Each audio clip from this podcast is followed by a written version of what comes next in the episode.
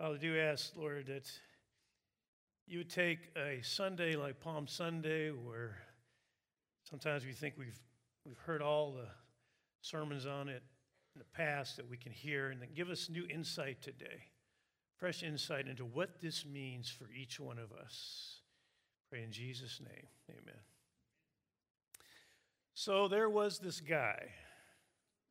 He was a shepherd, and he's herding sheep on this remote pasture, and all of a sudden, this brand new BMW comes, you know, speeding up to him in the dust, and the door opens up, and this young man dressed in designer clothes, obviously a very wealthy young man, and also one who thought very highly of himself, he said, I can tell you exactly how many sheep you have in this pasture. And the shepherd's like, okay. He said, No, I, I tell you what, if I can tell you how many sheep you have, then will you, will you give me one of them? And the shepherd said, Well, well sure. And so this, uh, this yuppie, he gets on his uh, satellite phone, connects to his, you know, iPad, and he's able to access the NASA site, and he gets a certain satellite there, and he gets a satellite, and he hooks it in with another software where he can actually figure out the number, and he says, you have 1,586 sheep in your pasture. And uh, the shepherd said, that's correct. He said, okay, then I get to take one. And he said, go ahead and take one. So the young man bundled up one of the animals and put it into his car. And right before he took off, the shepherd said, Before you go, I want to go ahead and say that what if I can tell you what you do, then you have to give me back my animal? And he said, Okay. He said, I think, no, in fact, I know you're a consultant. he said, Now, why would you say that? Even though that's correct, why would you say that? He said, Well, it was no guessing. I know you're a consultant because you turned up here when nobody asked you to, to answer a question that I'm not even asking, and give me an answer that I already know. And uh, you don't know anything about my business. Now give me back my dog.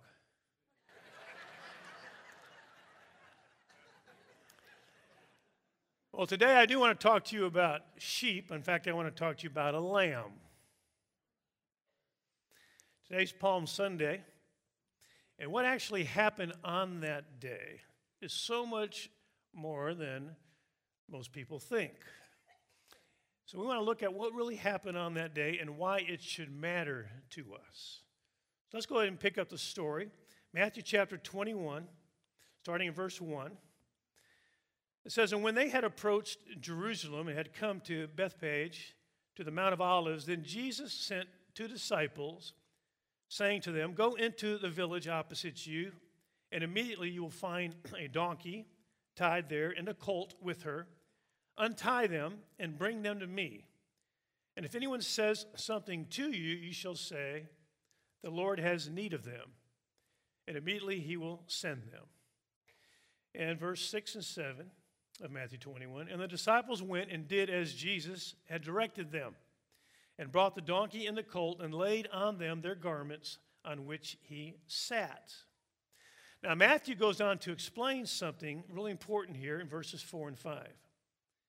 He says, This took place to fulfill what was spoken through the prophet. He's talking about the prophet Zechariah.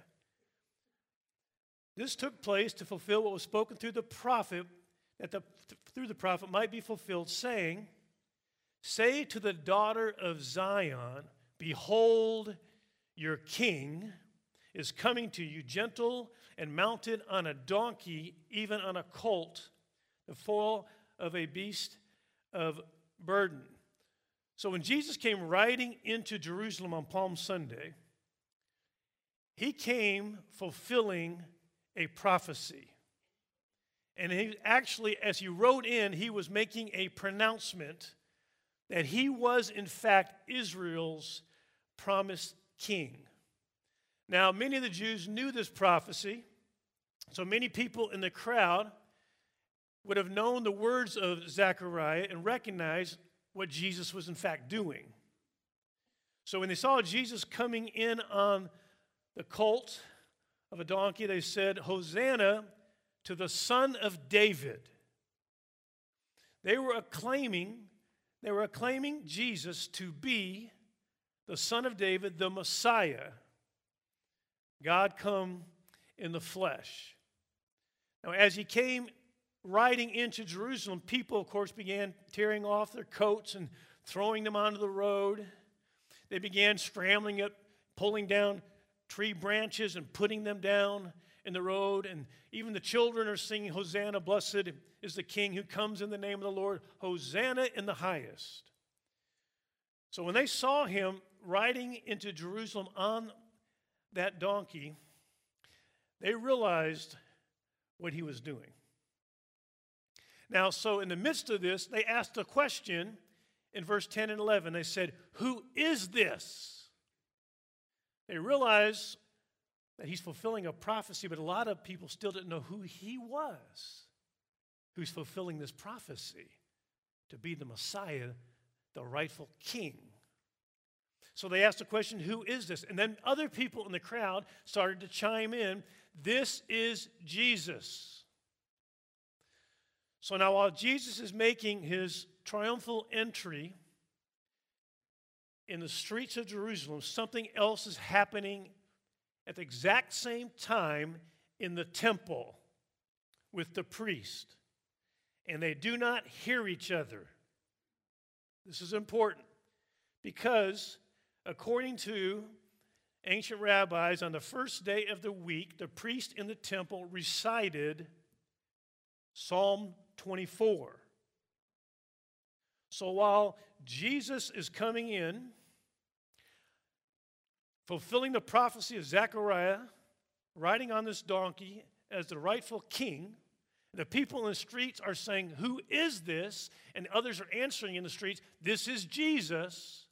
The same time, the priests are reading this out of Psalm 24 Lift up your heads, O you gates, be lifted up, you ancient doors, that the King of glory may come in. Who is this King of glory? The Lord, strong and mighty, the Lord mighty in battle.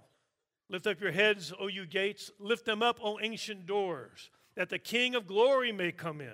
Who is this King of glory? The Lord of hosts. He is the King of glory. So the people in the streets and the priest in the temple, neither hearing each other, are asking the same question Who is this king? The people in the streets said, This is Jesus. The priests in the temple said, This is the Lord of hosts, the King of glory.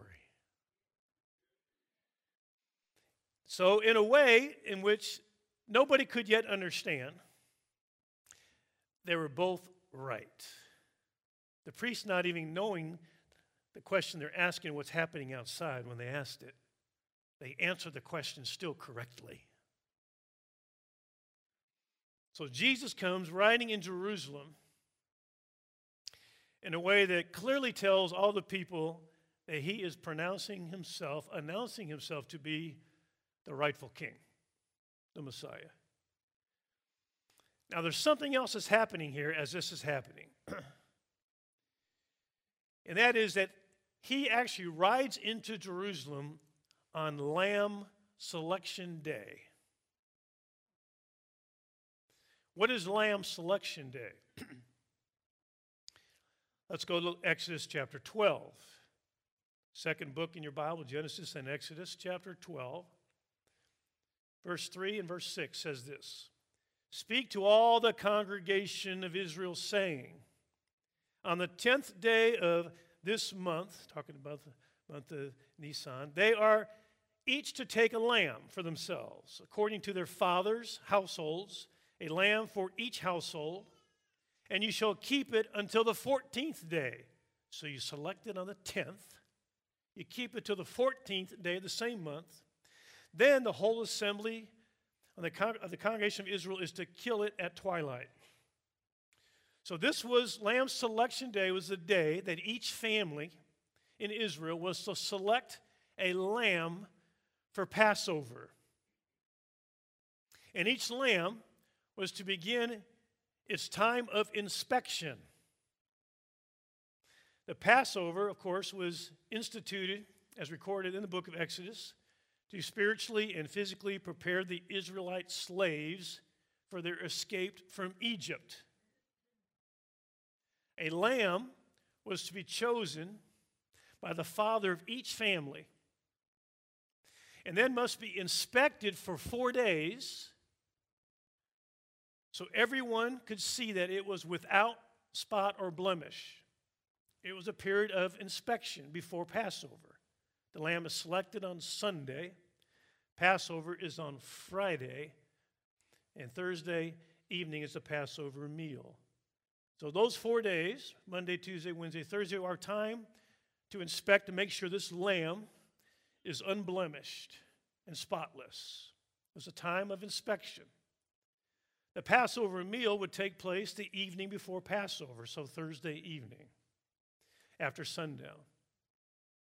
The lamb that was selected by each family would be tied to the altar at noon on Passover and then would be sacrificed at 3 p.m. on Passover. The lamb was to have none of its bones broken.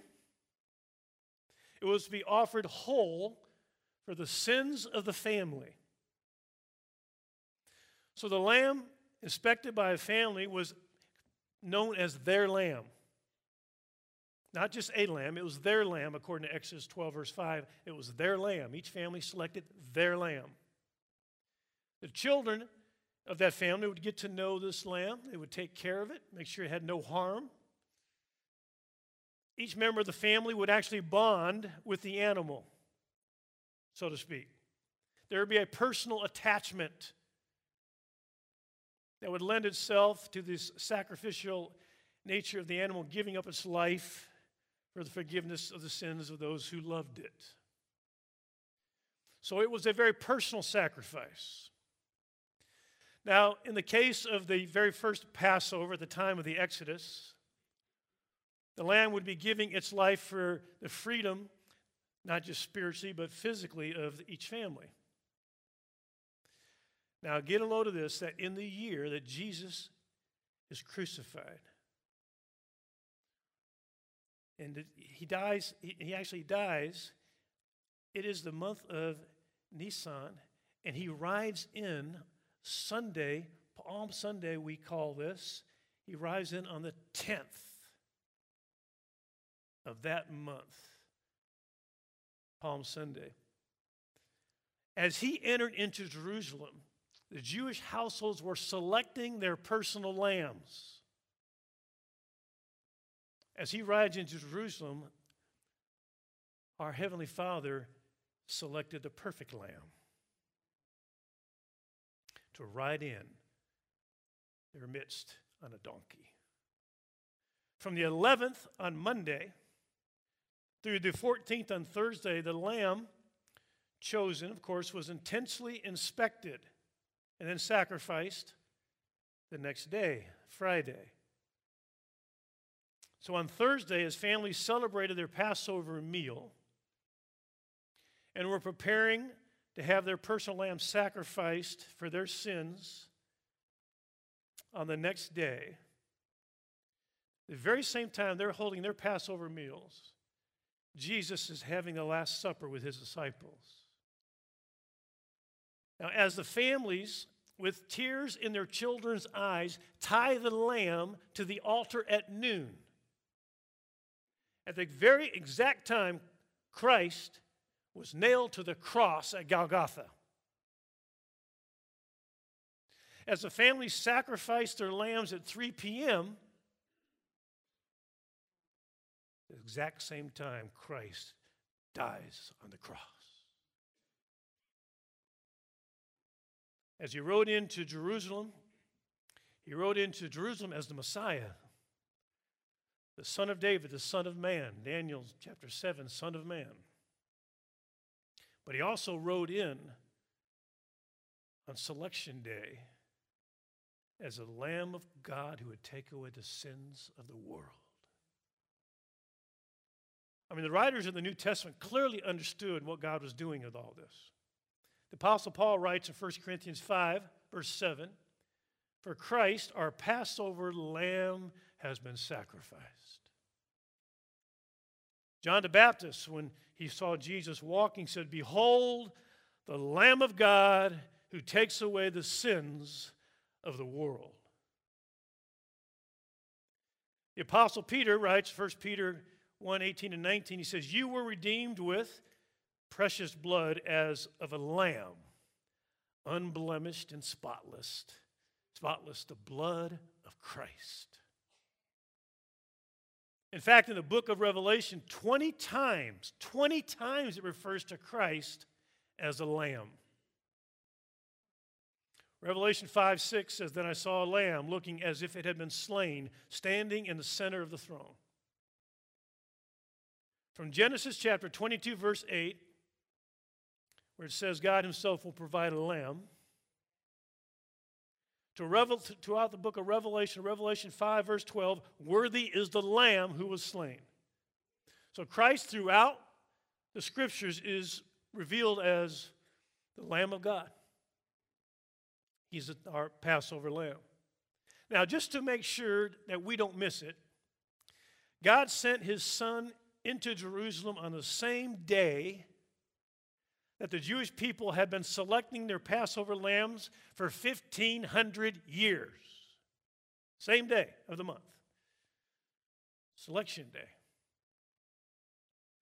Jesus arrives in Jerusalem four days before Passover, and this is no coincidence, because the lambs chosen for sacrifice for each family on the 10th of Nisan must be visible for four days before the Passover feast in order for everyone to observe that the selected lamb is without blemish, spotless. So, what does Jesus, the Lamb of God, do during those four days? He presents himself in the temple for four days, teaching for everyone to see that he is without blemish, he is without sin. This is Lamb Inspection Week. And the Lamb of God's at the temple. And he's teaching, and everyone can see that he is without sin. There's something else here. Jewish historians will tell you that the lambs that were used for Passover had to come from Bethlehem. And they were brought from Bethlehem into Jerusalem through the sheep gate. So only sheep from Bethlehem, who had to be raised specifically, especially for this purpose, were allowed to be selected for these families. So Jesus, also born in Bethlehem, actually comes in on Palm Sunday through the sheep gate riding on that donkey. And the Apostle John wrote First John, first chapter 3, verse 5, he says, You know that he appeared to take away sins, and in him there is no sin. Now, why did John add, and in him there is no sin? Because the lambs that were offered in sacrifice to take away sins in the Old Testament had to be spotless without blemish. But every serious believer knew that the blood of animals could not really take away sin. According to Hebrews chapter 10, verse 4.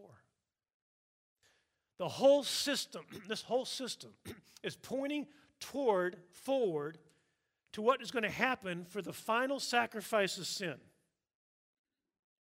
And, the, and, and John the Baptist is saying, when he sees Jesus, it's happening right now. God's sending his own lamb into the world to take away sin once and for all. Again, let me read the full passage. The Apostle Peter writes, 1 Peter 1 18 and 19. Knowing, he said, knowing that you were not redeemed with perishable things like silver or gold from your futile way of life inherited from your forefathers, but with precious blood as of a lamb, unblemished and spotless, the blood of Christ. Well, I think we got to ask the question well, how could Jesus be without sin? Every person born in the natural, ordinary way is born with a sin nature, we are all born with original sin, imputed sin, the sin that's been passed down through Adam all the way, seminally, all through the generations. I mean, remember what Paul, Apostle Paul writes in Romans 5.12. It says, just as sin came into the world through one man, through Adam, and death through sin, so death spread to all men because all sinned. So the sin nature just got passed down seminally after, from one person to another, all the way down to us. So how does Jesus not, how is he not born with the same sin nature? That's why it's important that we understand the Bible teaches of the virgin birth. Here's what the angel said to Mary Luke chapter 1, verse 30 through 35. Do not be afraid, Mary, for you have found favor with God. Behold, you will conceive in your womb and bear a son, and you shall name, shall call his name Jesus. He will be great, and he'll be called the Son of the Most High. The Lord God will give to him the throne of his father David, and he will reign over the house of Jacob forever, and of his kingdom there will be no end. And Mary said to the angel, How will this be since I am a virgin? The angel answered, The Holy Spirit will come upon you, and the power of the Most High will overshadow you. Therefore, the child to be born will be called Holy, the Son of God. So Jesus is born holy. The sin nature is not passed down to him because God Himself, the Spirit of God, comes upon Mary and she conceives. And he's born holy without sin. And then he never does sin his whole life. Why? So he could be the spotless Lamb of God. In fact, Jesus even asked a question Which of you convicts me of sin? Nobody could say anything. Nobody could point out any sin because there was none. He's been inspected. He's found without sin. He committed no sin, neither was any deceit found in his mouth. This is prophesied. And the reason he was without sin is because he is God come in the flesh. John 1 1 and 114. In the beginning was the Word, and the Word was with God, and the Word was God. Verse 14, and the Word became flesh. It's the incarnation. Everything about Jesus shows, in the gospel, shows that he could be the Lamb of God who takes away the sin of the world. Only He could be the spotless, sinless Son of God, Son of Man, Lamb of God. Now, why is he called the Lamb of God who take away the sins of the world? He's called the Lamb of God because he's going to die sacrificially in our place. Also, he's called the Lamb of God who takes away the sin of the world because he's going to die for the sins of the whole world, not just the Israelites. John 3, verse 36 is important that we put in at this point and understand this. It says, Whoever believes in the Son has eternal life. Whoever does not obey the Son shall not see life, but the wrath of God remains on him. This means that when John the Baptist said, Behold the Lamb of God who takes away the sins of the world, he doesn't mean that every person in the world is now saved. He means every person in the world, Jew or Gentile, will be saved if they believe in Jesus and follow him. There's no race, no nationality, no ethnicity, no socioeconomic status excluded from this.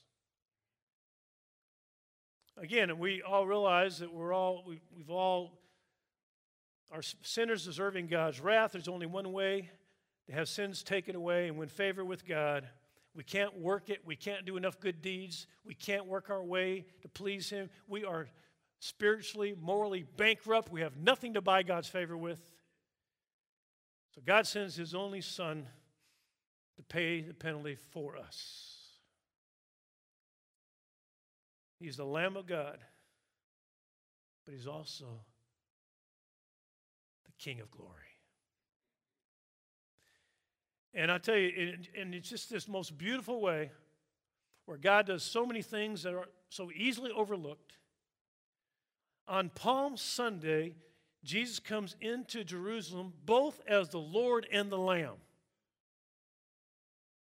He comes riding in on a donkey as Messiah, fulfilling the prophecy of Zechariah. He comes in, God come in the flesh as the Lord, and he comes riding in on selection day as a Lamb of God through, through the sheep gate, the Lamb of God who take away the sins of the world, all those who turn to him. I mean, this is just, I mean, it is mind blowing all that is going on right here on Palm Sunday. All that God is speaking and communicating. The Messiah of Daniel 7, the Son of Man who will rule over every kingdom, every dominion, Messiah of Daniel 7, is also the suffering servant of Isaiah 53. The Lord is also the Lamb. Jesus' favorite title for himself is the title Son of Man. That title really comes primarily out of Daniel chapter 7, verse 13 and 14. That was Jesus' favorite title of himself. In fact, in, in just the Gospel of Matthew alone, he uses it 28 times of himself Son of Man. He pulls it from Daniel 7. Well, let's just read what's going on because in Daniel 7, verse 13 and 14, the Son of Man is coming with the clouds of heaven, heaven and is led into the presence of the ancient of, the ancient of days. And then it says this in verse 14 And to him, Son of Man, to him was given dominion, glory, and a kingdom that all the peoples, nations, and men of every language might serve him. His dominion is an everlasting dominion which will not pass away, and his kingdom is, is, is one which will, will not be destroyed. So, Jesus' clearest declaration of himself as the Son of Man of Daniel 7, he uses at his trial in Matthew 26. Let's look at this. Matthew 26, verse 64 and 65. He's on trial before the crucifixion. And the high priest asked him directly, Are you the Messiah, the Son of God? And he responds by saying this I tell you, hereafter you shall see the Son of Man sitting at the right hand of power and coming on the clouds of glory. Then the high priest tore his robe, saying, He has blasphemed. See, Jesus actually uses this reference to answer his question in the affirmative. He goes back to Daniel 7 and says that he is the Son of Man, comes in the clouds, sits on the throne next to the Ancient of Days. And clearly the high priest understood what he meant, and that's why he tore his robes. Over and over, Jesus taught his disciples about the Son of Man coming with the angels, coming in his kingdom, sitting on his throne. And we know when Jesus comes again, he's going to fulfill all of that. It's also interesting that Stephen in Acts chapter 7, as he's being stoned, as he's first he's being tried, and he makes the most amazing speech before the Sanhedrin. But then he says, he looks up and he says, I see heavens opened up, and I see the Son of Man standing at the right hand of God. And then they stoned him to death. Jesus referred to himself as the Son of Man in Daniel 7, clear reference to being Messiah, the Lord. But he also referred to himself as the Son of Man because he's going to fulfill the prophecy of the suffering servant of Isaiah 53 and die for our sins as a lamb. Luke 9 22, Jesus told the disciples, The Son of Man must suffer many things and be rejected by the elders the chief priests and scribes and be killed and be raised up on the third day. The Son of Man, you mean the one in Daniel 7? The Messiah? Jesus says, that Son of Man must. He must suffer. He must be rejected. He must be killed and raised up on the third day. It must happen.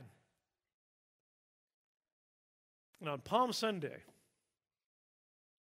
He rode into Jerusalem as a Lord and as a lamb because he is both. He is both. He rode in as Messiah, the King of glory, the Lord of hosts, the Almighty. He also rode in through the sheep gate on selection day as a Lamb of God who take away the sins of the whole world because he is both.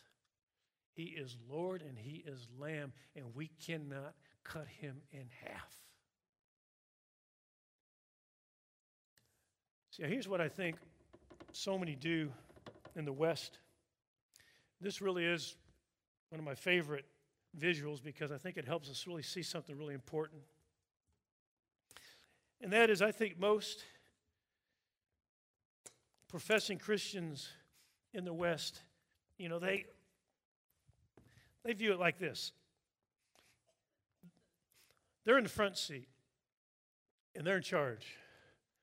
They decide where to turn, they decide how fast to go, they decide when to stop. But they want to invite Jesus in because they want a Savior. So, Jesus, you sit right here. You sit right here. I need you to be my lamb. I need a ticket to heaven. So come on in, Lamb of God, Savior. Sit right here. But I got this. I got it. I'll still be captain. I'll still make all the decisions. I'll make the choices. I'll decide when to go how fast to go. But every once in a while, I'm going to need you to pedal.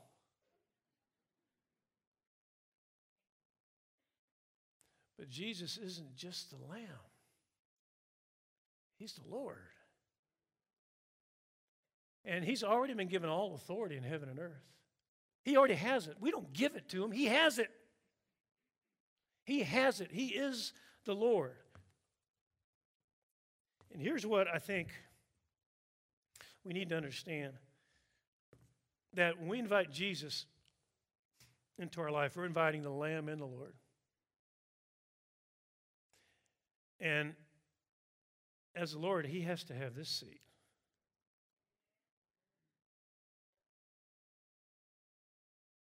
He has to be in charge because He is in charge.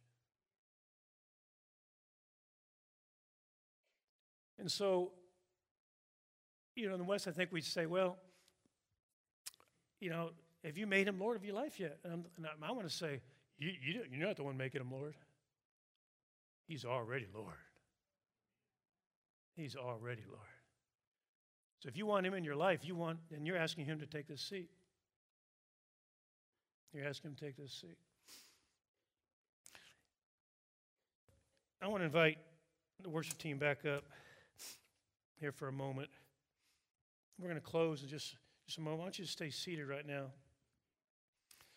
And we're going to sing uh, a song. The song is Worthy is the Lamb. And as we sing this song, if you realize perhaps that you've been in this seat and you realize that you need to get out of it because Jesus needs to be in this seat. And during the song, I just, at a certain point, I'm just going to ask you to stand and say, I'm vacating, when I stand, as I stand up, I'm vacating the front seat. Jesus gets it because he is the Lord. He's the Lamb and he's the Lord. He's my Savior and he's my King. So during this uh, closing song, just a certain point, some of you, I know some of you have done that many, many years ago, but just kind of affirming again during the song saying, Lord, you got the front seat of my life. You're my Savior and you're my Lord. But some of you perhaps have not done that. In all honesty, you say, You're right here. You've been right, you're driving in the front seat. And today, during this song, you can say, Lord, I'm vacating that seat because you're not just the Lamb of God, you're the Lord of glory. You're the King. So I'm getting out out of that seat and giving it to you today. I'm surrendering it to you because you are the rightful, you're the rightful leader of everything, including my life.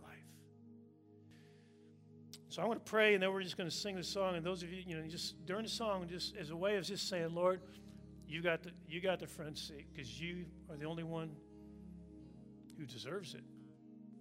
Because you are the King of glory.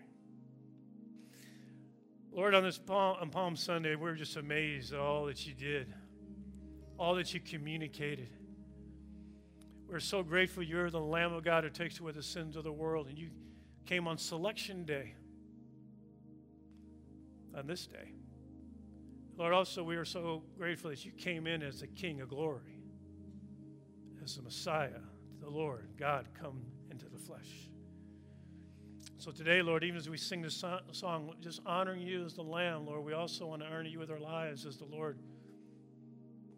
And so we just pray, Lord, you just search our hearts, each one of us, and show us, Lord, uh, if there's something that we need to just relinquish today by relinquishing our hearts to you in Jesus' name. So as we sing, just at any time, just stand and say, Lord, you got you got the front seat. Thank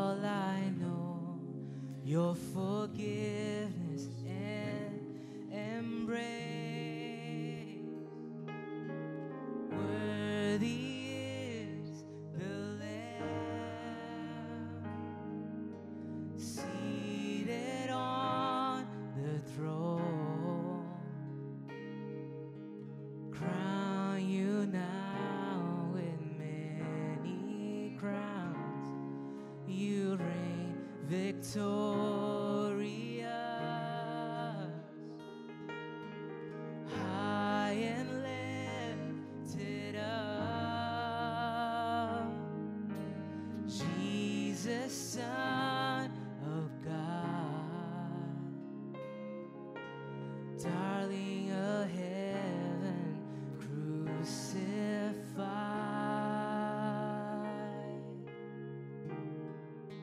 Worthy is the Lamb.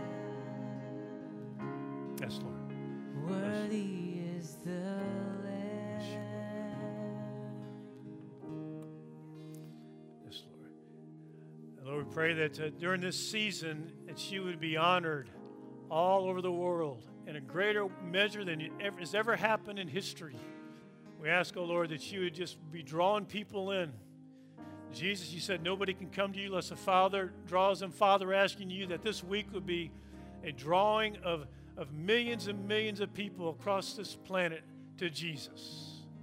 And we pray, Lord, for your hand upon this campus and all that will come upon it this, this week, that you be drawing them to yourself. Use us this week, Lord, to be vessels that really communicate the truth about Jesus, truth about the Lamb of God and the Lord of glory. We pray all this in Jesus' name.